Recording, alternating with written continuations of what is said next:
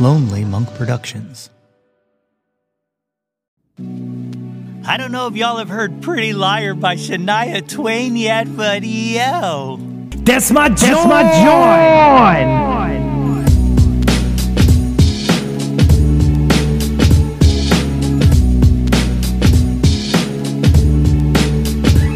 Hey yo, displace the guilt and What's good, friends and family, neighbors near and far? Welcome to an all new episode of the Yo, That's My Jawn podcast. The podcast, website, brand, movement, way of life dedicated to the embrace and championing of your passions. I am your host, Nate Runkle, aka John Penn, aka Nate 3.0 back at it again with yet another episode of the podcast.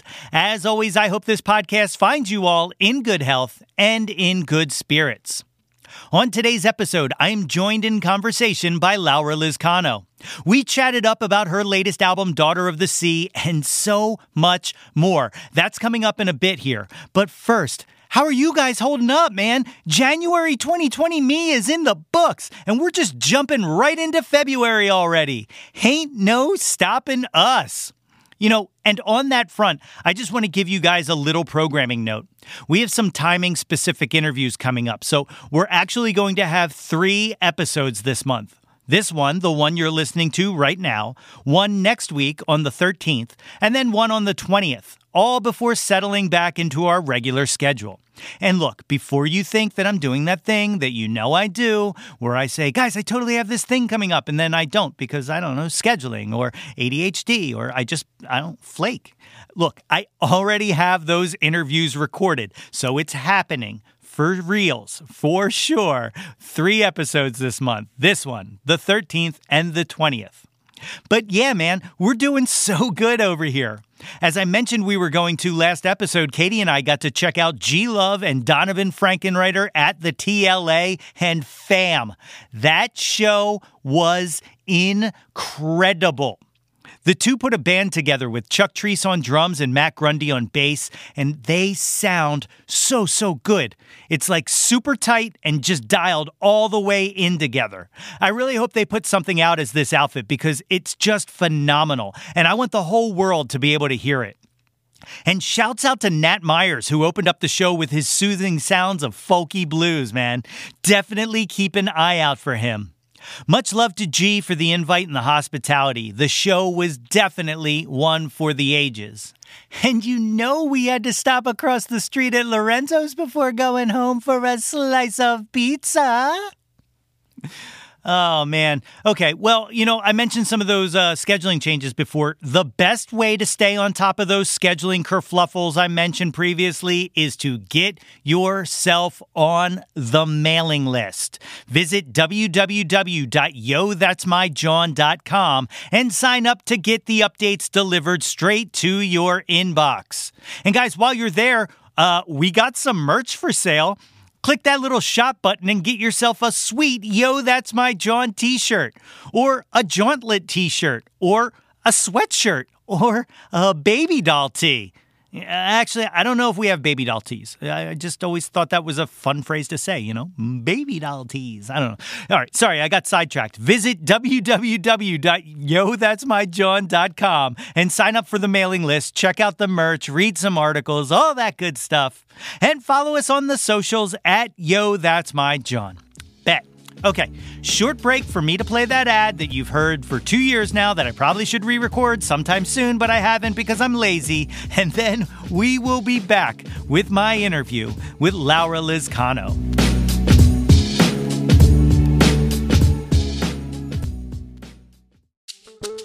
My guest today is a Colombian born singer songwriter who combines her formal training as a jazz vocalist with her love of folk, pop, and contemporary classical music. She has been featured in the virtual Wawa Welcome to America Festival in 2020 and has been a part of the legendary Philadelphia Folk Festival in the years 2020 and 2021. She has recently released her sophomore album, The Beautiful Daughter of the Sea, a 12 song introspective that addresses a wide range of topics from breaking generational traumas and grappling with immigrant identity to sexual desire and learning radical self love, and features contributions from Erin Busch and the Daedalus Quartet. Folks, it is my honor to welcome to the show Laura Lizcano. Ladies and gentlemen, I am joined today by the great Laura, Liz- Laura Lizcano. Thank you so much for joining me today on Yo, That's My Jawn. Yeah, it's so great to meet you. Thank you for having me. So, um, the first time I ever heard anything about you at all was um, when overworked and overpaid when you when you release that. And um, i've been i've been for years now wondering um, when you wrote that uh, were was it specifically about a place you were working and did they hear that song? Um man i was working in so many places at that time. Um and I'm sure they did, but like, you know, it is what it is. yeah, yeah, yeah. Well, it's also, if you were working at multiple places, easy to pass off and say, no, no, no, no, no, not you guys, the other guys. yeah, it was, um, yeah, it was, it, I was, it was definitely like a little, I was definitely a little bit nervous about releasing that track. Um, because precisely because of that, because I also didn't want to get fired from anywhere. sure, yeah. Um, but uh, but yeah, but and nobody said anything, so it was like, uh, I'm sure it was fine. That's cool. That is so cool. Well, um, I always like to start things off uh, jumping in the Wayback Machine and going back to small, small child stuff. So, uh, tell me a little bit about where you were born. Yeah, so I'm from Colombia. I was born in Bogota, the capital of Colombia, and um, I came to the U.S. when I was 10 years old, and I've been here ever since. Oh, that's so incredible. Um, when you were a kid, like what kind of music was playing around the house? Like what were your folks listening to? Um, there was a lot of different things going around because my brother Alejandro was doing his undergrad um, for ba- ja- uh, no classical bass performance um, at the time, and he was still living at home.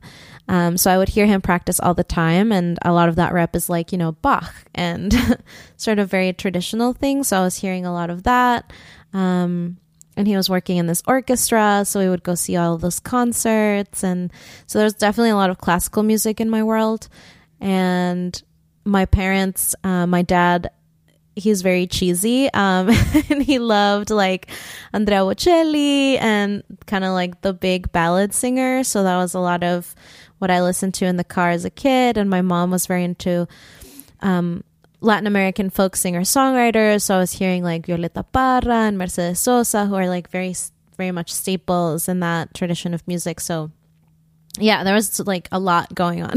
yeah, yeah, yeah. Uh, that's so cool. The um with your with your brother playing classical and stuff like that. Um, was that was that kind of where the the drive to want to make music came from? Like watching him do it, or yeah, I think a little bit, but I also think that for me there was like definitely an early obsession with singers. Um, yeah, I think like there was there was something for me about um, singer songwriters that I was just like as a little kid that was really um, it just like really stuck with me. um, and so that was like kind of like the very er- early era of Shakira when she was getting big in Colombia. And um, she had this record out called Pies Descalzos that was like a huge hit. Um, and so that that's kind of like I just remember wanting to be like her and wanting to dance and be on stage. And I think it was uh, actually more of an obsession of wanting to be like the the singers. Yeah. Yeah. So when you move at 10 uh, you come to Pennsylvania. Is that where you, you guys uh, ended up here? Yeah I ended up in um, central Pennsylvania in a little town just like 45 minutes north of Harrisburg. Okay. What what town? I have family out that way. Um it's like Elizabethville, Loyalton, okay. Lykens sure. area. Yeah. yeah. Oh, very cool. Very cool. Um, and, um, you know, uh, coming, coming here, uh, were there singer songwriters here that you hadn't been exposed to before that, um, kind of piqued your interest?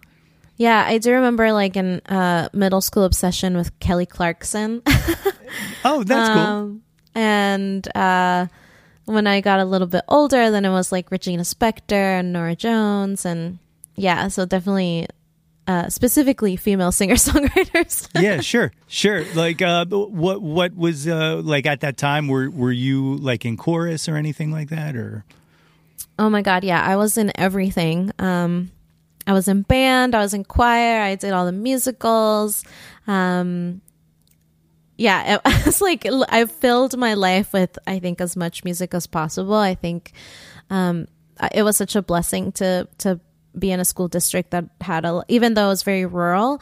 Um, that did have a lot of opportunities for kids to participate in music activities, and it had a pretty robust music program. So that was um, a huge blessing for me, and um, it just like became my life. Yeah, that's awesome. Um, you you said one of my um, one of my favorite um, words ever, which is musicals. Uh, what kind of shows were you in back then? Um, the first one I was ever in was an Annie Junior. uh-huh, uh-huh. Um, and I was just like one of the choir members, and then we did like a junior version of um, Fiddler on the Roof, and I was one of the daughters. And uh, in high school, we did. Man, I'm having to like go back in time. um, uh, we did You're a Good Man, Charlie Brown, and I was Sally in that one, and we did Oklahoma, and I was um, the the best friend. I am like forgetting her name right now, but I, I can't remember her name either. But it's funny that I was just going to say my my first musical was well one of my first musicals was Oklahoma as well. Except for I was just a, a lowly uh, cow person. Uh, I was uh, I was there uh, to fill a seat and to dance and to sing. So. Yeah, yeah, but I I had I mean it was so much fun for me. It was like musical season was probably my favorite part of the year. Yeah, definitely. Um, when when did you start like uh, kind of crafting your own stuff? Like, were you kind of writing songs and melodies then, or or? Yeah, in high school, I was in this band called Strawberry Underground. Um, that was like a, a rock band with some friends, and we we used to like write songs together and so I think those are like the kind of like the early early crafts um early moments of my craft i think yeah. Yeah. If i um if i dig deeply can i find strawberry underground on like bandcamp and stuff? Um you'll definitely find i i think there was a bandcamp and definitely on youtube there are some videos yeah oh man i'm gonna deep dive after this that's like one of my favorite things i love like one of my favorite things is to find like projects before people kind of found themselves and found their voice you know because like there's always hints there you know yeah, totally. And I think definitely hints in those early early years for sure. Yeah. Um, so then you you went to school at Temple um, directly out of high school. Did you go to Temple or did you go anywhere in between? Yeah. Yeah, I did. Um, I went straight to Temple after graduating high school. And I was a jazz studies voice performance major. Um, yeah, and that's how I landed in Philly. Oh, that's uh, so. What what was that? Was that experience like? Like coming to um, from from the the small, uh, you know, oh, rural burbs of Harrisburg to uh, the big town. Yeah, I mean, um, it actually felt a little bit like a coming home because uh, Bogota, the city that I'm from, is quite large. It's actually slightly bigger than New York, and um, I was just very glad to be in an urban setting again because I'm definitely not a country gal. Yeah. And um, yeah, I mean, definitely like that first semester was a little scary. Like I wasn't sure how to take the the subway and wasn't sure how to navigate the city and all the stuff that you have to learn as a freshman. And but it was um, but at the same time, it was really amazing. Like having um music so available to you, like live music, which is not something that um, rural areas have um, access to as much and that for me was very valuable and obviously like the university having so many resources and yeah it just really opened up my world and in many ways so it was really great that's incredible. Uh, the, those early days, where were like your uh, your favorite places to hang out for for music and stuff like that? Man, we used to go to Chris's Jazz Cafe like a lot. yeah. um, yeah, I think it's like it was um one of those places where like you didn't uh like you could go in if you weren't 21 um and uh obviously like all of our friends were playing and um it was just like kind of like the spot where a lot of jazz would end up when I was a freshman so that was kind of and I was in jazz school, so Yeah. um, it was also kind of like part of the study for me. Um, and then later on, like uh, South opened up. I forget exactly what year South opened up. That's on like Spring Garden and Broad. Um, so would hang out there a lot because they had a jam session and and then when I was 21, then I could go to Time. so I was going to the Sunday night jam session a lot, and that was definitely a hang. Um, and kind of halfway through college, the Not So Latin series started.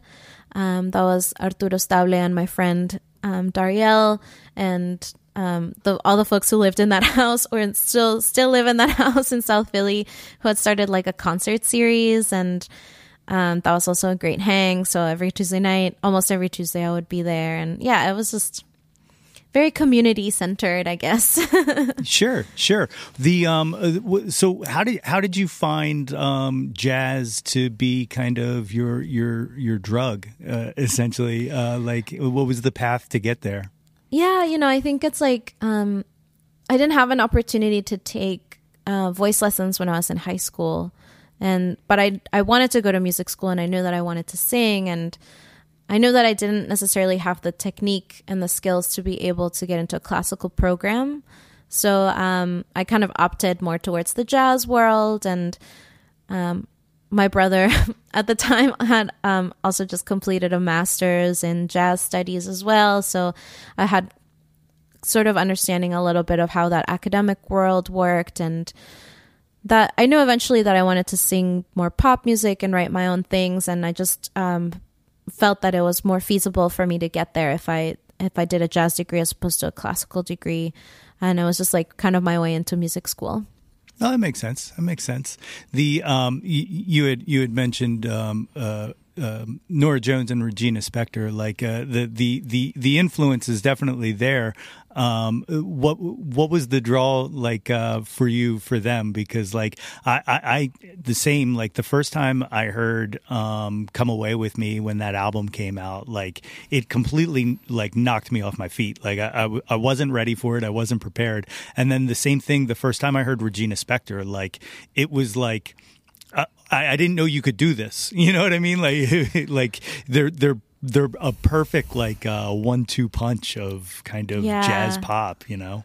Yeah, absolutely. I think um, specifically for Regina, I think um, I had it was kind of like when Begin to Hope had come out, and it was like that track "I Never Loved Nobody Fully," um, that like super hit that she had, um, and I was kind of reading about her and had found out that she was also an immigrant, that she came here when she was very young, and so I, I think I saw myself a lot in her journey. And yeah, I think that was for me kind of like the entry point and why she was so important or she is so important to me is that um yeah, it was so important for me to see like an immigrant woman doing singing her own songs and that they were like kooky and kind of weird and not necessarily like cookie cutter in that way, which I felt I felt very connected to. So I think um that's Regina in my life has been a huge uh, influence. Um, and I think Norah Jones, a little bit the same reasons. I think, um, you know, she's not a white woman. um, she's not like the cookie cutter pop star. And I think it was easier for me to see myself um, doing that kind of music and succeeding in, in the same way that Norah and Regina kind of have. Yeah. Definitely, definitely, yeah. Like uh, one of the, one of the themes that we talk about a lot on here, and one that I really enjoy talking about, is the concept of representation and being able to see yourself and kind of create in a space where it's like, oh, I'm allowed to do this. Like I didn't know, you know, that kind of like um, permission almost. Yeah, absolutely. And I think that that for me listening to Regina and Norah is like a lot of permission. right? And I think uh, I think a lot about Norah Jones and the way that like her music is very um I hate to say soft, but it's not like produced in a way that is like pop loud, right? Yeah. Um, and she's not, I mean, I feel like she's gotten more into her belting voice in her later years, but she's definitely not like a huge belter in the way that like Lady Gaga and Beyonce are, right? Um, so yeah, just I think with her music, I felt a lot of permission to sing in that way, to not have to like over perform. and and to just be like really authentic, I guess.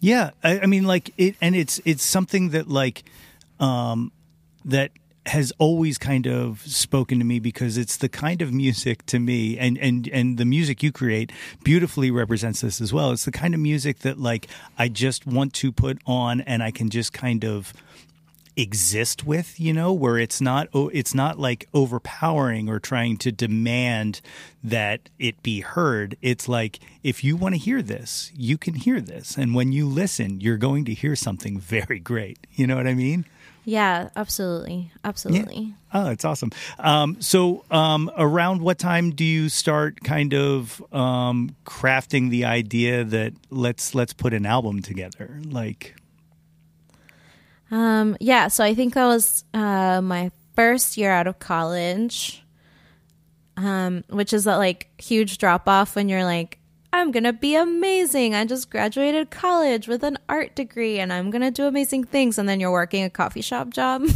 yeah, yeah, and yeah i just like i really wanted to put some of my own stuff together because I, I really needed to like validate myself in that way as an artist and you know working sort of part-time and various different things. I had the time to kind of put together a project and that's when i put together my first ep um, which was called chance on me and i recorded that like i think a year after i had graduated um, and that was the first baby yeah. And it's it's absolutely beautiful. You know, like uh, I didn't know that that EP existed. Like like I said, the first time I heard you was in 2020, and I just I kind of thought that Heart was the beginning of it all. And then like you know, in doing this, I got to go back and kind of you know discover it. And and it's funny too because like as I'm listening to uh, uh, Daughter of the Sea, the new album, and listening to Heart and stuff like that, I, I was always like, man, I'd love to see this live. I wonder what this what what your sound would be like, like how you would represent that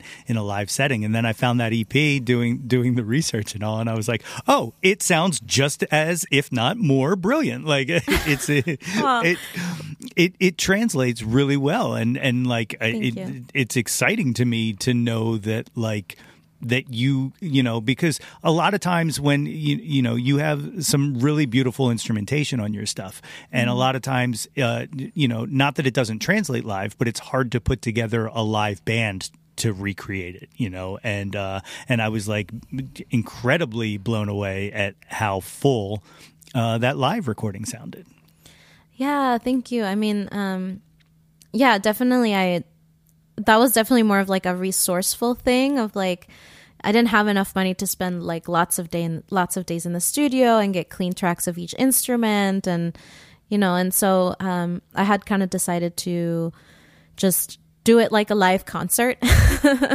Um, and so we did like two takes of every song and then that was it you know like um yeah so I, I really appreciate that. I think uh, i feel lots of ways about that first baby. Um, of course. so, so it's very nice to hear that perspective. Um and yeah i mean I, I think like going to jazz school that's how you're trained. You're not trained to like think about the studio first. You're trained to think about the stage um, or like in the moment at all times. So i think i was coming at it also from that perspective. I hadn't really had the chance um, to think about really what it would look like in the studio to separate and isolate everything just because that's that wasn't something that i had really been exposed to at that time Yeah. Um. uh, Are you have you worked with the same musicians throughout each project, or has it been rotating? Or Um, I think that the the band on Chance on Me, I think the only one that still remains in the band is Silas Irvine, who's on the piano, um, and Andrew Carson, who's on the trumpet on that record, is also on Heart. But the band, yeah, the band has kind of like morphed. I think. Uh, I think the full band is more of the one that was on Heart. Um, the core band is the, the is the same one on Heart as it is on Daughter of the Sea. okay, um, putting putting that together, um, like, uh, uh, how did you go about kind of um, selecting who you wanted to kind of invite into that project. Because you know like you said you know jazz is such a kind of collaborative kind of in the moment thing. So you kind of have to have people around you that you can rely on to that you know you know hey if i happen to make a left here you're going to follow with me. And then also maybe show me how to use a turn signal you know like uh, yeah no absolutely. I think um, I think the reason I really love playing with the the band that's on Heart and Daughter of the Sea is because they're they're they're folks who have been playing with singers a lot, um, and so they're just very aware of how to accommodate for that setting. I think, um, and Joe Plowman, who's on the who's the bass player on the record, uh, plays with Carsey Blanton, so he's also very familiar with just like folk pop music, which is very much what I'm trying to do, and so that it made a lot of sense for Joe to be in the band. And Gusten also plays with a lot. The drummer also plays with a lot of um, pop groups. So it was kind of like a blend of things, right? Like the the skill set was the right skill set. They play with singers. They play pop music. They play jazz. So it's kind of like all of the right elements. And then Dariel, who plays the guitar, um, again, he's just also trained in jazz, but um, also has a Latin American background. So he loves a lot of the same music that I do, and I think we just connect on that level very well. So I think yeah, it it just the band organically became what it became. I think for all of, of all of those reasons. No, it's it's cool. It's super cool. Um, when you're when you're writing, you kind of you're uh, the primary writer on on uh, the majority of these songs. A little bit of uh, uh mm-hmm. compositional help, right, um, on on yeah. some tracks, but primary, it's it's you. What's what's kind of your your process like? How do, how do you kind of do you do you lyric first, or do you uh, or do you play and kind of? Yeah, I think I definitely start with words, um, but I don't. I don't. I definitely don't have like a full set of lyrics before I start playing them. I think I kind of start with a little idea and play it at the piano or with the ukulele, and then the the song kind of starts forming from there. And I try to have like a, a like a solid sketch of what the the song is gonna be, and then I make the lead sheet and I, I think a, a, really cool part of the process is like taking it to the band and figuring out like okay what does the intro sound like? What does the outro sound like? How are the verses different from the choruses? And i think that piece of it is very collaborative. Um, but but yeah i think the, the bulk of it is like um, my my gut telling me what to do. Sure. Um, and I, I mean, and I reference a lot of other music, right? I think um, on Daughter of the Sea, especially a huge reference was um, Fiona Apple, and I think I definitely I hate to say stole, but I think all artists steal other artists' ideas. But I definitely a lot of like the drum grooves and things that were like directly referenced from some of her stuff. So yeah, I think um, borrowing a lot in that way is a lot how I work as well. Yeah, uh, well, all the best music is borrowed. I mean, like you know, the the Beatles, who everybody kind of looks to, were all borrowing from you know every sound that that they you know. But I think I think, and that's one of the things that I think is um, uh, uh, uh, I'll get a little woo woo here, but one of the things that I think is beautiful about music and and beautiful uh, and a reflection of uh, of America is kind of taking things from all cultures and kind of melding them into a pot. You might even call it a melting pot and then mm. brewing something something beautiful. Um, so yeah steal away uh, is what i say. Just make well, it your own and that's and you've made thing you know um, like a, a, reference point is is music. Like that's just yeah yeah for sure. It's it's all been done is what you know like so yeah. let's do it let's do it some more like that's the way i look at it like i'm i'm uh but uh, you know i my i used to have a uh, original a solo original kind of uh, career as a musician not career um, i played out let's not get ahead of ourselves. um, but my entire thing was borrowed uh, from G Love, so I, I, I, have I will never throw a rock at anybody saying I may have borrowed this. So. No, but uh, that's awesome. That's awesome. Um, you you mentioned um, kind of writing with the ukulele. Uh, how great is that of an instrument to just kind of work things out on? Like I, am a big fan. Uh, it, it, it was late in life before I kind of discovered um, the glory of of the uke. But uh, yeah, I I have really enjoyed writing with the ukulele. I think also it keeps me really honest because it. Um, you know, I, I mean, I play quotation marks the ukulele. Um, I know some chords. sure. Um, and I say it keeps me really honest because I, it really forces me to think about just like the core essentials uh, instead of like kind of getting carried away with all of the jazz voicings on the piano. Um, so I, I really love that about writing on the ukulele is that it just like forces me to be simple and concise. Yeah, absolutely, absolutely. So, um, uh, "Daughter of the Sea" is the latest album, and mm. um, it's absolutely beautiful um, from you. from start to finish. Like I, I was, I, have listened to it um, pretty much nonstop all week um, from when I started. Like it, it's just it's it's really really good. Um, and and you know, reading about it, you you started working on it over the pandemic. Yeah. so, do you think? Do you think this is one of those heady questions and, and i don't know if there's an answer to it. Do you think this album would exist the way that it sounds without being locked in in your house like the rest of us were? Absolutely not. Um hmm. yeah because this this album is so reflective right? I think we all had to spend so much time with ourselves and like looking at ourselves. And i mean the way I process things and have always processed things is through music and through songwriting. And I, I think in a way it was kind of inevitable um, that that in that situation that's what that would happen, right? sure. Um, so yeah, I think I had never been blessed in a way. I hate to say that the pandemic was a blessing, but I, I do want to say that there was a blessing of time to to really spend time with my craft and to really be alone with myself and have the time to just like be with myself that I think allowed me to to write in a way that I had never done before. Uh, when you when you started, were were you thinking of the the album as a complete thought, or were they or were they um, songs that just kind of came to you and you kind of found the theme kind of uh, allowing itself to be discovered?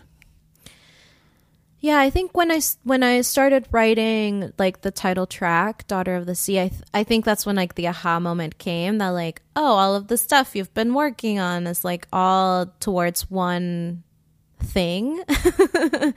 um, so I think d- when I yeah when that song was kind of completed, I was like, right, and then and then all like the rest of the songs kind of start kind of just like started falling out of me because then I had like a very clear goal of like what was happening. um but it's funny how like your subconscious kind of works in mysterious ways sometimes. yes, it does. Yes, it does. For good yeah. and for bad. Uh, yes, exactly. in this instance, very good. Uh, for very good. Um, one of the things that um, that occurs in this album that uh, that is absolutely beautiful to me are the um, four interludes uh, with the the Daedalus Quartet. Um, when did the concept of putting that together happen? Because that it gives it such like uh, uh, almost like a, a chaptered kind of framework to the album, and I think it's very successful in in its uh, uh, uh, execution. Yeah, thank you. Um, yeah, that those came about. I think um, I really wanted Erin Busch to write for this record. Who's she's a composition PhD composition student at Penn, and um, I knew I wanted strings on this album, and I had approached Erin about writing strings specifically for Blood is Thicker Than Water, the title track. And she was like, Yes. And what if we, what if we also created these like moments in between the tracks to add something else? Because I feel like my, she felt like her voice was more towards that kind of chamber music. And I was like, yes, that's interesting. And I do think that the album needs like a little bit of glue to hold it all together. And and so I was like, yeah, let's do it. Like and she wrote those four interludes and they were just so beautiful um, and i think it made a lot of sense because we both really love Caroline Shaw and like her string quartet compositions and it just like yeah it just made so much sense in the context of everything and she did such a beautiful job writing those pieces Absolutely, absolutely, and like I said, like it, like like it's a, it, it is like it, it weaves its way to kind of make everything kind of gel, um, and and and it's not out of place because you know there there is that threat of throwing something like that in somewhere that might just kind of be disjoining and stuff like that, but it it it just fits so perfectly. Yeah, I think I really love like the transition between the first track and then the first interlude where she's like she really literally takes the last little bit of the song that is playing and she puts it bum bum bum just like slowed down. Um which is like for me when i heard it all put together was like mind-blowing. Sure. Um and the same thing with the one that happens right before gravity because then the it's just the strings starting gravity. So yeah it just like it's really beautiful. it really is. It really is. It, it just it's it, you know like the songs themselves are are incredibly beautiful, but then you throw that in, it's just like it's it, it's it's absolutely wonderful. I, you know, it it almost leaves me mm-hmm. speechless, like trying to find the oh, words. well, thank you so much. That's very kind. oh, no worries, no worries. Um, the the other thing um, that that really stands out in this um, uh, beautifully is um, that you um, sing in your native tongue uh, on this album. Uh, was that something consciously going in that you wanted to do more of, or yeah, absolutely. I think one of the big takeaways from Heart was that people really love the two songs that are in Spanish from Heart. In Spanish from Heart. right, right. Um and uh yeah, and I think you know, as like a human being, I am bilingual. I'm an immigrant and I think that is a very important part of my identity to me. So it's something that I'm always working on is trying to incorporate to continue to incorporate both of my languages into my music uh, in a very kind of seamless way. And uh, yeah, and I think I just really, really wanted to have um, s- songs in Spanish that not only kind of not just about the language, but also um, had a little bit of influence from other Latin American women in them. And Caos, the first track specifically, is inspired by this book by Laura Restrepo that's called Delirio um, or delirium. And yeah, and so like it, it's kind of like reflecting the chaos that's happening in the book in a in a different way. but um yeah, happy to happy to talk more about that if you want. But yeah, um, absolutely. It, I, the the floor is yours. You you can talk about anything. You, no, I, I, mean it's it's fascinating to me, and I, I, love hearing kind of what is behind what moves me so much. So yeah, I think, well, specifically talking about Caos, the first track is that um, the in the book Delirio, Delirium, um, the kind of the plot is that it's a woman who's kind of reliving a traumatic event and so she's kind of like dissociated and her partner is trying to figure out like what happened and trying to bring her out of that dissociative state, I guess. um, and so he kind of has to like track all of the pieces of what happened and um, the bulk of it is that is very much about like being a Colombian woman and this like, kind of idea in in Latin America in general that like we don't talk about stuff, we sweep it under the rug and um and so what I did is I kind of like took some of my favorite phrases from the book and I wrote them out in little pieces of paper and I kind of started kind of sort of collaging them together and cutting them up and then like that was fascinating because then uh a different, totally different story came out of it, um, but kind of with like similar themes. So it was uh, super interesting to me that that, um, yeah, that I was able to kind of craft and weave all of that together. Ah, it's super beautiful. Have you um, been able to? Uh, well, first of all, is is the author still alive? Uh, before, uh... very much alive. Um, she teaches at a university on the East Coast. I can't remember which one right now, but she's um, she continues to write. She's very celebrated, very talented Very woman. good. Very good. Well, I didn't. I didn't want to presume and then like uh, ask this question and then have you go, uh, Nate. She uh, passed away. Uh, five. Like no. Uh, but um, have you been able to put this song in her ear at all? Do you know if she's heard it? Uh, you know, I haven't, and I think part of the reason that I haven't is because I'm afraid I, she'll think that I'm plagiarizing her. but um, but maybe that's like a silly fear, and I should just send it to her. Um, Yeah, I Yeah. think so. I think so. Like I think, uh, like if I, I mean, just think about if you um, poured your heart and soul into something, and then someone created something as beautiful as you have, and was like, "Hey, I uh, I was inspired by something you did, and this is what I created." That would be like the most flattering thing in the world, yeah, I think you're right. right? Like. I will write her an email tonight. yeah. Now, here's the deal. If she then turns around and sues you, just don't blame me. Don't hate me if that I won't. I won't. no, promise. I kid. I kid. I kid. But um, but uh, the the so you know that that kind of opens, and then we, we close the album um, with a um, continuation of the story uh, presented by David Bowie of of Major Tom. Uh, that that's a, a bold thing to take. So it's like two bold bookends of reimaginations. Um, tell me a little bit about the uh, where Major Tom came from for you. Um, yeah. Th- this one's a little bit of a funny long story. I will try to make it short. um, so during the pandemic, I was taking these classes through Pig Iron Theater Company. Um, uh, movement like theater based movement classes. Anyway, um, and one of the exercises that I had learned through that workshop was that like you took an image and you looked at it and you tried to like tell the story of the image through movement. And you know, during the lockdown, like we're not doing anything. I have a lot of time on my hands, um, and I just found this image uh, of David Bowie as Major Tom like very interesting, and so like I kind of started doing the exercise, and part of the exercise is to also do some vocalizations, and then I kind of started. That's kind of where the lyrics started to come from, um, and then the the storyline that I wove through that was like, uh, well, what happened to Major Tom, right? Like, um, and I remember while I was doing the exercise, I had put the voice, like the voice memo on to catch some of the things that I was saying. There were like a lot of questions that were coming up for me of like, um, are you hungry? Are you scared? Um, and then I kind of borrowed that like, and tell me, do the stars look different today? Because that's Which is a beautiful line. I love that. um, which is part of like the original track, right? And yeah.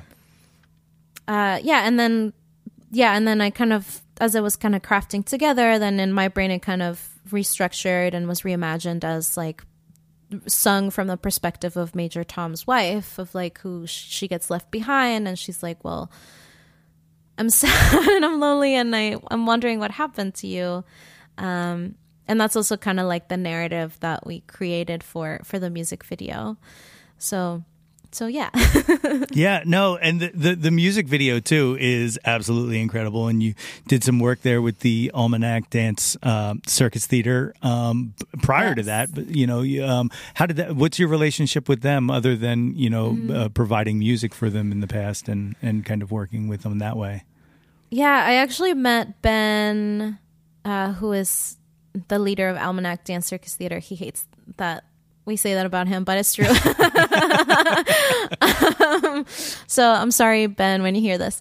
Um, but uh, I had met him and his partner Nick in a, a different workshop um, taught by Magda San Millan. It was like a writing workshop that I also took during the pandemic and uh, like months later, twenty it's twenty twenty one, and and Ben messages me on Instagram and he's like, "Hey, I really love your music.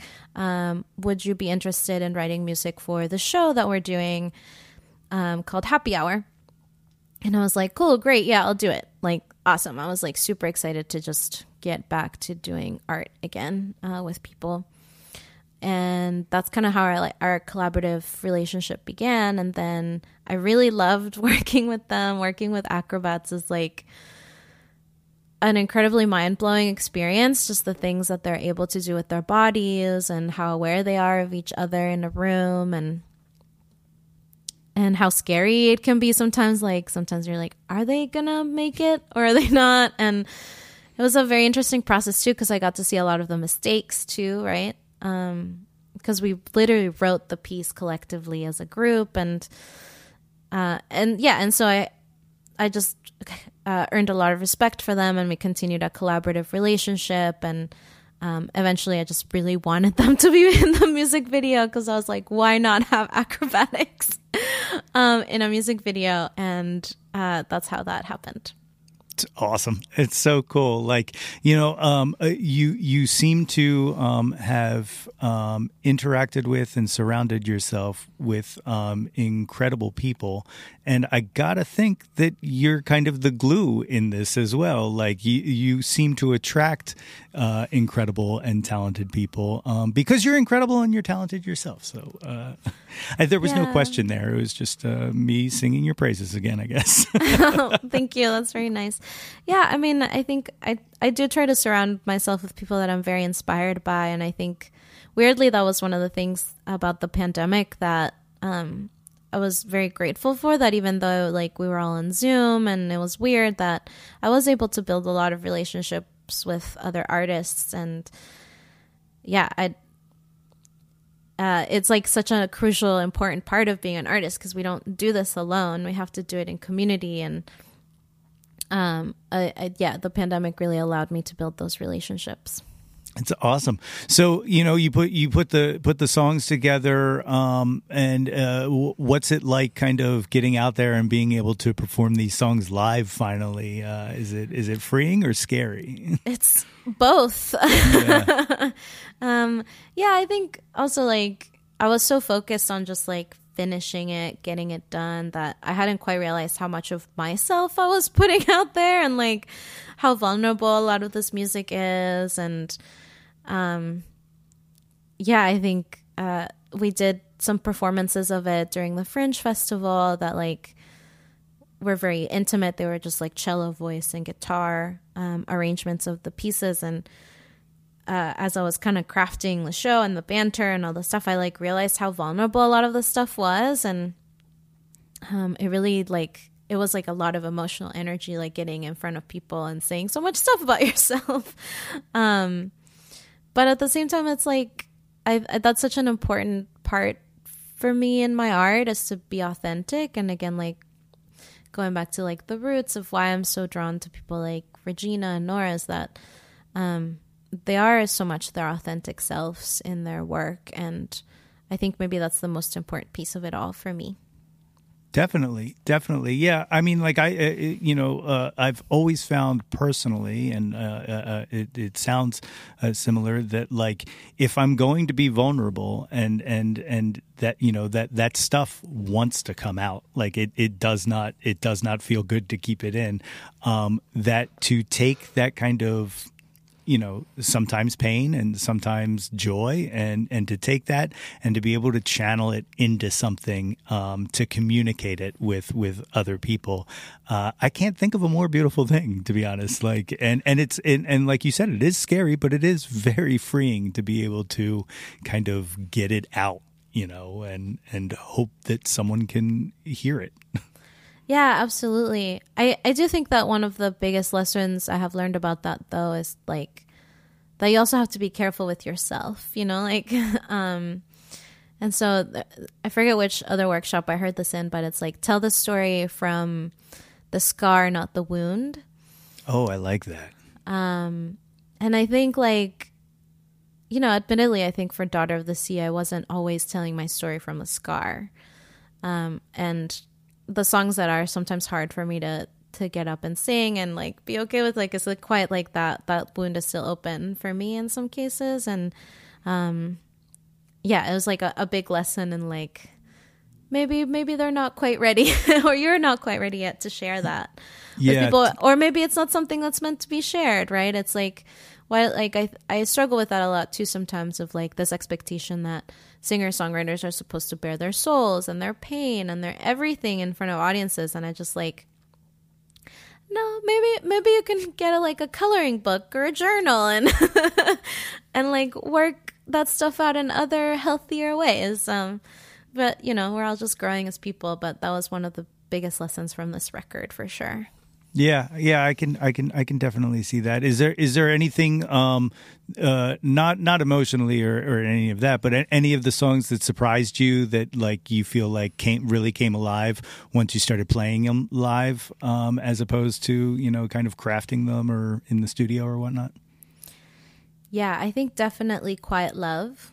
Oh, it's my favorite song in the album. I've been holding that. I've been holding that in my pocket. Uh, that's my favorite song in the album. Um, and I think it it really came alive for me because I have this um, on stage. I have this whole kind of banter about it, which is like kind of tell the, a little bit of my story with my relationship with my body specifically. Um, and you know, I kind of talk about like stretch marks and weight gain and hair and getting your um, your first gray hair and that kind of stuff.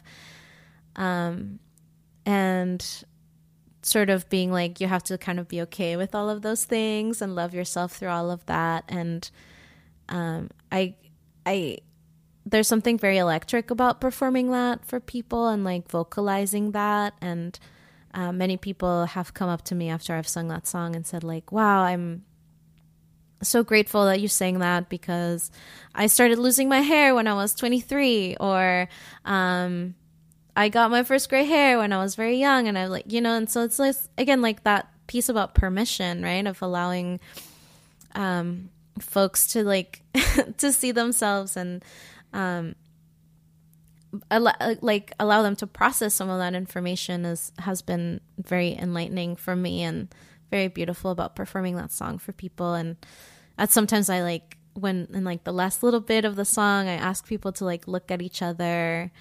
Um, and to like really see one another and like um, I always say like there is not a single person in this room who is ugly, right? Because that's true. Nobody, nobody really truly is ugly, and uh, yeah, I think it's like I get all mushy about it, but um, I do, I do think that song is um, really special.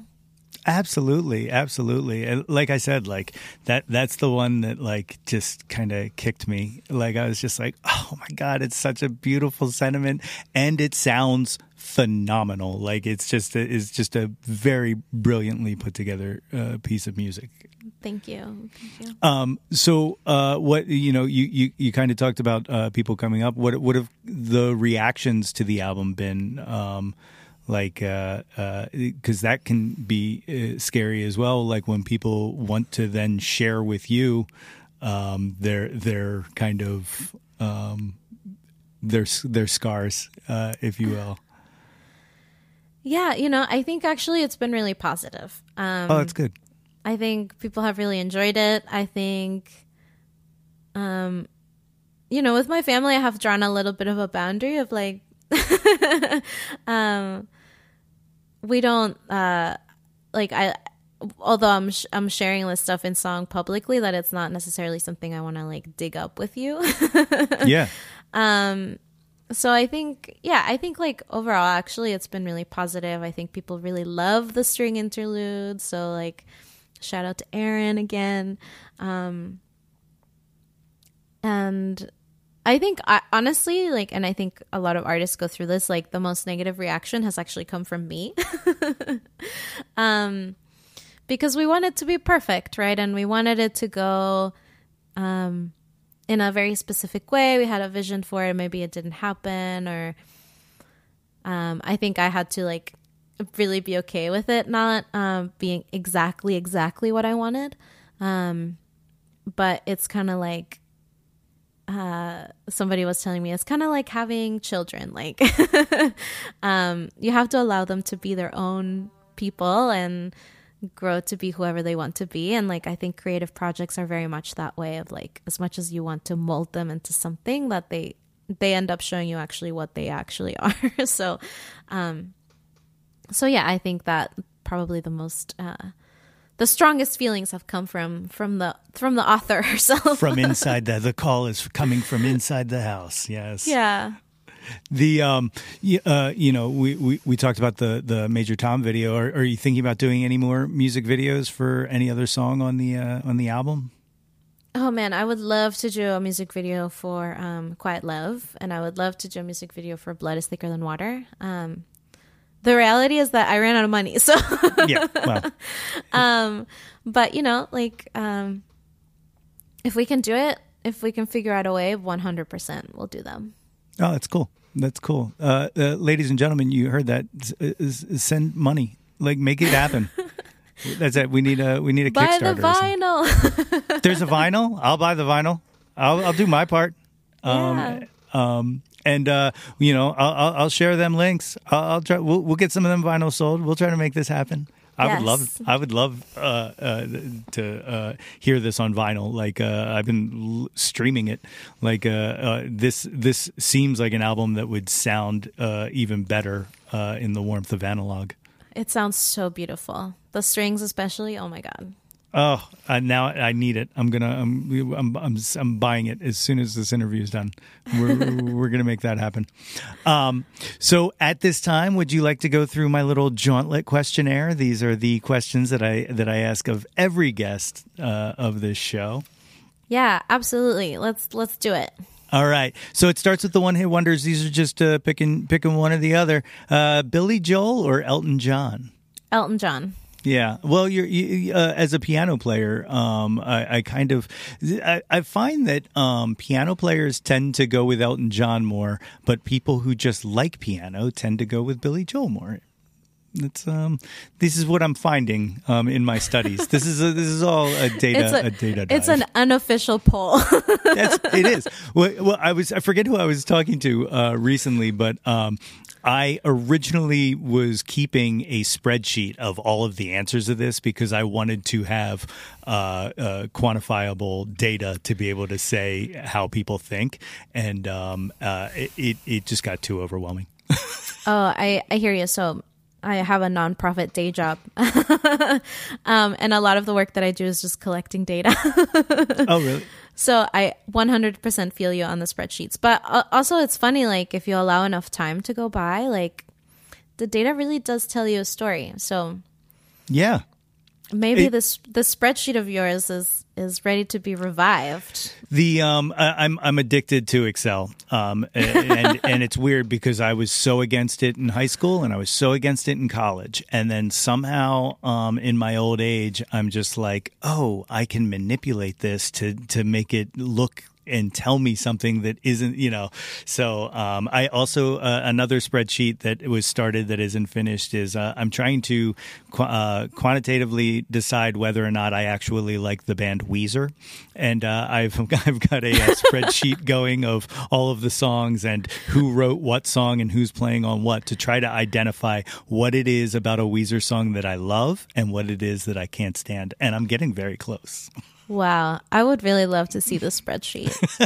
It's it's a I am right. I am fascinated by this. Well, I- I'll tell you um, what I found. What I've found so far, um, and and you know, I've I've spent a little bit of time on this, but uh, I, there's a lot more to to dig into. Um, that is, um, I don't like Rivers working with other songwriters, um, and that's what the data is telling me. That um, when he's working by himself, um, the odds are are much higher that I will like that song. Wow, Yeah, interesting. right. I know it's all there. It's that's what Excel's good for. Data tells a story. every time, every time. Uh, the next one hit wonder: Debbie Harry or Joan Jett? Joan Jett. Yeah, good answer. Good answer. Uh, Aretha Franklin or Tina Turner? Aretha. Yeah, you're a singer. Of course, you're going to say that. Uh, um, Nirvana or Pearl Jam? Pearl Jam. Okay, okay. Uh, Janis Joplin or Stevie Nicks? Janis Joplin. Good answer. Good answer. Uh, Beatles or the Stones? Beatles. Okay, okay. I'm going to throw one in here. Um, it- this is this is a special one. Uh, I've never asked it of anybody, uh, so this is specifically tailor made for you.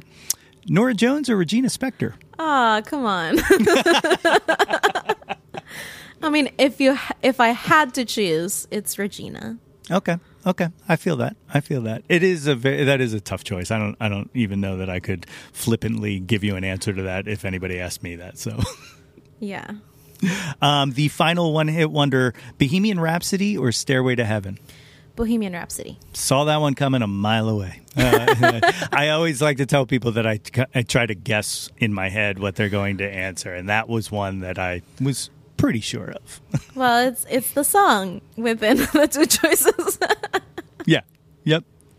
Um, the the next section is the top ten countdown, and in this, as I'm sure you're aware, we use Jawn to be whatever you want it to be. It doesn't have to be music; it can be anything you want. So, number one, uh, what was your first Jawn? What was the first thing you were obsessed with? um, that Andrea Bocelli song, because my dad would put it in the car. Um, I forget the name of it. I think it's Conte Partiro. Do you know what I'm talking about? I do. Is, is it's the the one that was in uh, Step Brothers, correct? The uh, I think I can't remember. I'm a wedding DJ um, at, at times, uh, so uh, every that's that's that's in the wheelhouse, you know. yeah, I I have not seen Step Brothers, so I don't know. But Okay, okay. um, but yes, that song.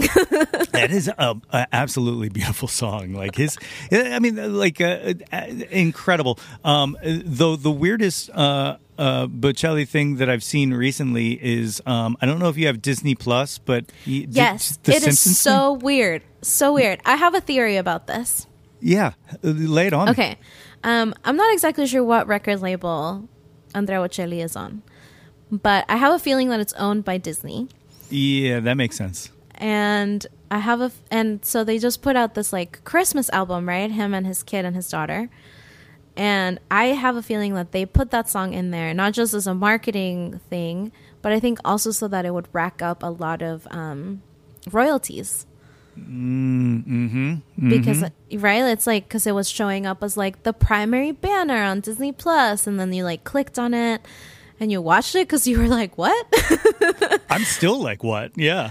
and and then it's like every time that you play it that song gets royalties right it's like a built it's like a weird late stage capitalism dystopian energy but Yeah, yeah, they did. They did one of those with Bad Bunny too. That like uh, absolutely is, confuses the hell out of me. Like those those little shorts that they do with The Simpsons is is is a thing now, and and uh, I mean I'll watch every single one of them. But yeah i know but it is it is very strange yeah, very very.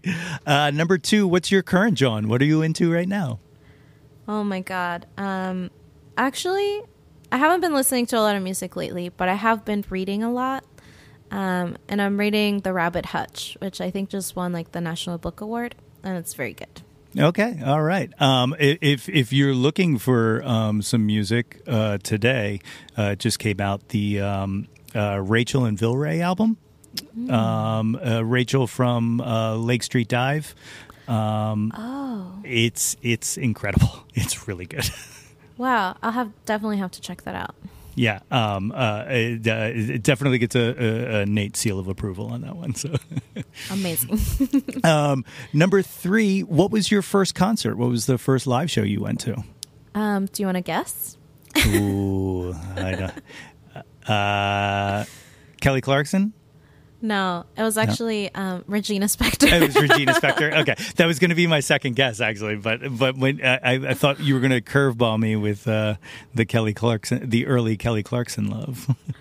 Um, no, I was like, I think 15, and there was uh, at Dickinson College, which is in Carlisle, like very close to Harrisburg. Um, and she was doing like a college tour, solo piano tour, and begged my mom to take me, and she did. So it was great. was uh, did it did it blow your mind? Was it was it an incredible show? oh my god, I think like I had like a digital camera. This is like mid 2000s, right? Um, I took so many pictures. I was like, I could not stop thinking about it. It was, I think it like cemented in my brain that that's what I wanted to do in my life. It's awesome. That's awesome. It all starts somewhere, and that's a beautiful place for it to start. yeah. The power of live music. I love it. Uh, number four, what was the last concert you went to? What was the last live show you seen? Um, trying to remember. I feel like maybe it was something like weird and new music-y here in New York. But I can't remember. okay, no, that's fine. That's fine. If you think about it later, uh, shout it out. No, no worries. Um, number five. What was your favorite concert? What was the best show you've ever seen live? um, I think probably St. Vincent at Union Transfer, Ooh, that's great. What year was that? 2014. Okay. It was it was when the when the self-titled album came out. Um, the one that she's like on a on a throne with like the white hair and the purple gown. She had a theremin. Um, she had choreographed dance steps. Um, she had this giant pink pyramid, and I think she's double jointed, from which she like descended from it like double jointing, like I'm like doing a horrible job of explaining this, but it was like a very weird visual. Um, and I think her banter has always been to kind of just be like, this, it doesn't like really make any sense. It only makes sense to her. And yeah, it was like super floored by her. That's awesome. That sounds like an incredible show. It was amazing.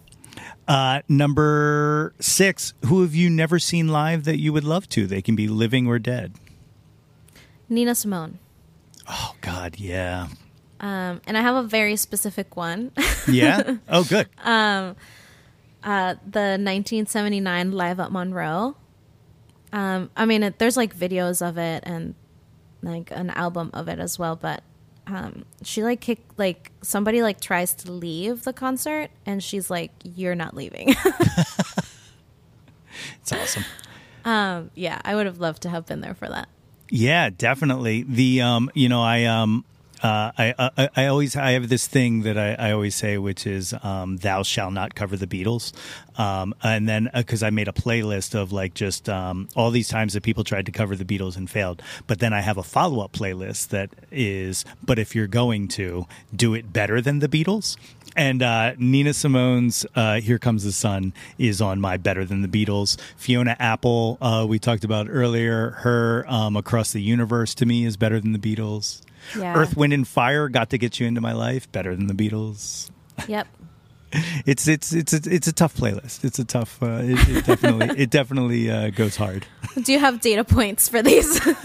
no, this was pre data points, but now like uh, uh, maybe Aerosmith come together. Um, I might have to uh, quantify making it onto the playlist. okay. What What is your criteria? I'm just kidding. I gotta I gotta throw it in a pivot table to be able to truly see what I'm looking at first before I can start to let it define what what what tracks. Amazing. Number seven, name an unappreciated Jawn. Name something you wish had some more exposure to it. Oh my god. Um, I had a really hard time thinking about this one. Um, but I think I'm I think I'm going to say that I feel like um, people who listen to indie pop, like whatever is popular right now, have like real aversion to classical music. Um, and so yeah, I just would like I'm gonna say like people need to listen to more contemporary classical music because I feel like that um, there's actually a lot of crossover for me. I don't know. No, that's a great answer. um, Or is there any any um, contemporary classical that you're like really into right now? Like uh, someone you could uh, suggest if a listener was like, uh, "Okay, let me take you up on this." yeah, I mean, I think definitely like the Attacca Quartet and Caroline Shaw collaborations um, are really amazing. Perfect. And they they just did an, an album that came out last year. I think it's called Evergreen. That's like so good. I will. I'm adding it to the list. Um, that's fantastic. Um, number eight. What's your favorite album? Um, I mean, this one's also really hard for me. um, but I I think it's actually a tie between two Fiona Apple records, um, the When the Pawn and Idler's Wheel. Yeah. Um, those two records are like so good. Yeah, the um, uh, I'm uh, I'm I'm an obsessive of uh, when the pawn, um, specifically because uh, Jon Brion is like um, my, one of my gods, um, so, and uh, and Fiona as a writer, like just the two of them together. I, I I wish they would never have stopped kind of collaborating because Oh my god, that record is like yeah, I I definitely went through a phase where like I that was like the only thing I could listen to and I sp- very specifically got obsessed with that with Love Ridden. It's like one of the the lyric in that is devastating. Um and so good. I don't know. It's just like ugh. Yeah, that's one of the things about her that, like, um, um, I'm not going to say that is overlooked because you know she's known as just a master penman, but like lyrically, like her ability to turn phrases that like don't just make you like st- don't just stab you but also then like you have to think about that stab wound for like for like the next day like my god. Like it's just brilliant Yeah, she's so good and like of course I've like gone down the rabbit hole of like the YouTube Fiona Apple interviews, right? Um but there was this one and I can't remember exactly which interview it was, but she talks about how she writes lyrics in her head when she's walking. Um and that I think she ends up having a lot of triplets in her head. Um be- because it's like of the pattern and the beat that she's walking to and I like that totally makes like then I was hearing it everywhere when she, like in her songs and yeah, it was like a crazy kind of process thing that was like staring me right in the face, but I could never really hear until she said it out loud for me. that is like a very interesting skeleton key to her songs like that's uh, i now want to go listen and see if i can pinpoint this like Yeah. Yeah, she's amazing. That's so cool. Um, number nine um, in my head, I'm answering this one. Uh, name an artist whose output you'll consume anything they put out. I mean, the trifecta Regina, Norah, and Fiona Apple. Yeah, that's what I thought. Yeah, uh, this is a good guess. Good guess, Nate. Uh, uh, and number 10, the 10th and final of the top 10 countdown. What is your favorite Jawn of all time? My favorite Jawn of all time. Actually, this is a song in Spanish. Um, it's super cheesy. Um, it's an 80s ballad uh, by Rocío Dúrcal, who was like a Spanish 80s diva. Um, it's called La Gata Bajo la Lluvia, which translates to like the cat under the rain, but specifically like the female cat under the rain. Interesting.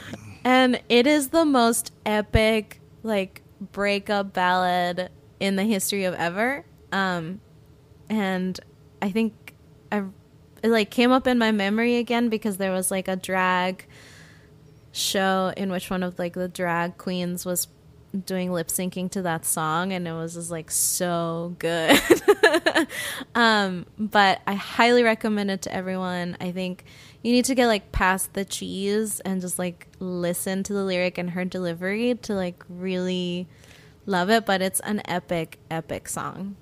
Brilliant. Um, now, here's the question I always have to ask when someone uh, loves a song that much. Have you thought about covering it? 100% um it's like one of my dreams to sing that song. I think that like the band has had a, a it's been a tough pill to swallow for the band. Um but i think like latin american audiences really know that song and really understand that song. So um definitely i'm i'm wanting to really put it in my repertoire this year Very cool. Very cool. Uh, we'll be excited to hear it. You know, one of the things you, you mentioned uh, during this that I did want to touch upon is uh, your work with nonprofits. Um, to talk a little bit about um, kind of who, who you're working with currently and who you've worked with in the past. Yeah, so right now I'm uh, a program associate at the Lower Manhattan Cultural Council. Uh, I live in New York now, and um, Specifically work in the grants department. So what we do is that we get like big chunks of money from the city and the state to redistribute as small artist grants um, for artists specifically living in Manhattan and for public facing projects specifically taking place in Manhattan. Um, so yeah, uh, you can if if you're an artist living in Manhattan, please check out the grants um, because they're there for you. They're public funds, so that's really uh, amazing. and uh, so that's the current work that I'm doing. And in the past, uh, in Philly as a teaching artist, I worked with um, World Cafe Live. I was doing the Lullaby Project, which is a collaboration with Carnegie Hall. And um, I did Mighty Songs, which is a collaboration with Mighty Writers. And I did, uh, I was an intern at Fringe Arts uh, for the summer of 2019, which was like an amazing time. I had the best time of my life. I didn't want to leave. They kind of had to like be like, "So when's your last day?" As an intern, um, and for like a little brief period of time when I first got to New York, I did a little bit of marketing for um, New York City Center, and yeah, I kind of, I've kind of been like all over the map a little bit. yeah, well, you know, to me, it's like a it's a beautiful thing because not only are you kind of creating this incredible kind of wealth of uh, discography and a, a, a, a songbook, uh, but you're also helping others um, to kind of be able to fulfill that same dream. And that's just, I mean, that's like the most admirable thing in the world to me. Like that's, that's beautiful. Oh. Well, thank you. I mean, it's definitely a hard balance to like have a full time job and, and your artistic practice and understand how those two things work together. But I will say that the most fulfilling part of my job right now is is knowing that um, very deserving artists are getting are getting money to pursue projects that they really care about, and I get to see a lot of art in the city, which is like so it's, it's like the best part of my job, I think. So, yeah. It's so cool. Uh, so, so, um, what's next? Do you have, um, are, are, you working on another album currently, or are you, you know, kind of living with this one uh, for a while and touring or or playing shows and whatnot? Yeah, I think uh, I'm living with this one for a minute. I I put myself on sabbatical um, because I really needed to um, to rest at the end of the year, and I think uh, right now I'm just kind of like figuring out what's next. And definitely there'll be some shows in the future. So if you follow me on socials and things like that, um, I'll be sure to keep you updated with everything that I'm up to. That's fantastic. Uh, why don't you give these uh, fine folks the uh, the socials, how they can track you down? Yeah, so on Instagram at at Laura Lizcano Music. That's L A U R A L I Z C A N O music, and it's the same on Facebook. And I have a TikTok that I don't really use, but it's the same, the same um, username. And yeah, and my website, lauralizcanomusic.com. You can sign up for my newsletter and on, on Bandcamp, all of those things. You can um, follow me on one, and all the links will lead you to all the other ones. Perfectly well said, well said. I, and and all of the links will be included in the show notes to this show. Laura, thank you so much for doing this. Like I said, I am absolutely a fan of yours and a fan of this latest album, uh, "Daughter of the Sea," which is available on her Bandcamp, folks. Like we just said, and there's vinyl, sweet, sweet vinyl. So make sure you're picking that up. Um, is there anything you'd like to leave these cool cats and kittens with? Uh, today? Well, I, I just want to thank you for having me on the show. And um, yeah, I hope that you all listen to the music and that um, I think you'll really enjoy it, especially the strings. So um, please uh, enjoy it. Enjoy it. My thanks again to Laura for joining me on the show today. You can find more about Laura on her website, www.lauralizcanomusic.com. Her album Daughter of the Sea is available now on vinyl through her Bandcamp page at lauralizcano.bandcamp.com and of course is streaming wherever you stream music from. Her music video for the Bowie inspired Major Tom featuring the Almanac Dance Circus Theater is up on YouTube. And you can find her on the socials at Laura Lizcano Music. Links to all of those, as always, are included in the show notes. If you haven't already, please be sure to subscribe to the Yo That's My Jawn podcast wherever you get your podcasts from. And of course, the deal forever remains if you want to get yourself a super awesome Jawn Scout merit badge for citizenship of the world, all you got to do is give us a little rating and review. Don't forget to visit www.yothat'smyjawn.com for articles, merchandise, and links to all of the previous episodes of this podcast. And while you're there, be sure to sign up for the mailing list to get all of the updates delivered straight to your inbox. Like us on Facebook at facebook.com slash yo that's my Jawn for updates and live streams. Follow us on Instagram and Twitter at Yo That's My Jawn and search Yo That's My Jawn on YouTube to find the Yo That's My Jawn YouTube channel. Like and subscribe the heck out of that ish. We want to hear from you. Reach out, reach out and touch some Jawn. All right, does anybody even remember those old Bell or AT&T commercials? The reach out, reach out and touch someone. Yeah, I do this every week, and I'm probably the only old ass who knows what I'm referencing there. Such is the life. Look, we all know this show is just for me anyway. So thank you yet again for indulging the whimsy of a man in his 40s sitting in his basement broadcasting to the world his futile attempt to humor himself. Blue skies. Until next time, everybody. Hey yo, displace the guilt and embrace the pleasure. Your taste in music doesn't have to be. Yo, That's My Jawn is a Lonely Monk production written and produced by yours truly, Nate Runkle.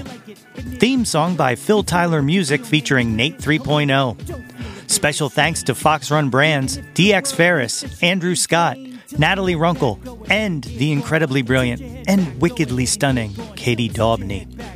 If you or anyone you know has any ideas they would like to share or any guests they would like to hear on the podcast, please feel free to reach out to us at yo that's my jawn at gmail.com. Or you can leave an audio message for us and possibly hear yourself on a future episode by visiting anchor.fm slash ytmj slash message. Until next time, be sure to displace the guilt and embrace the pleasure and shout to the world, yo, that's my Jawn.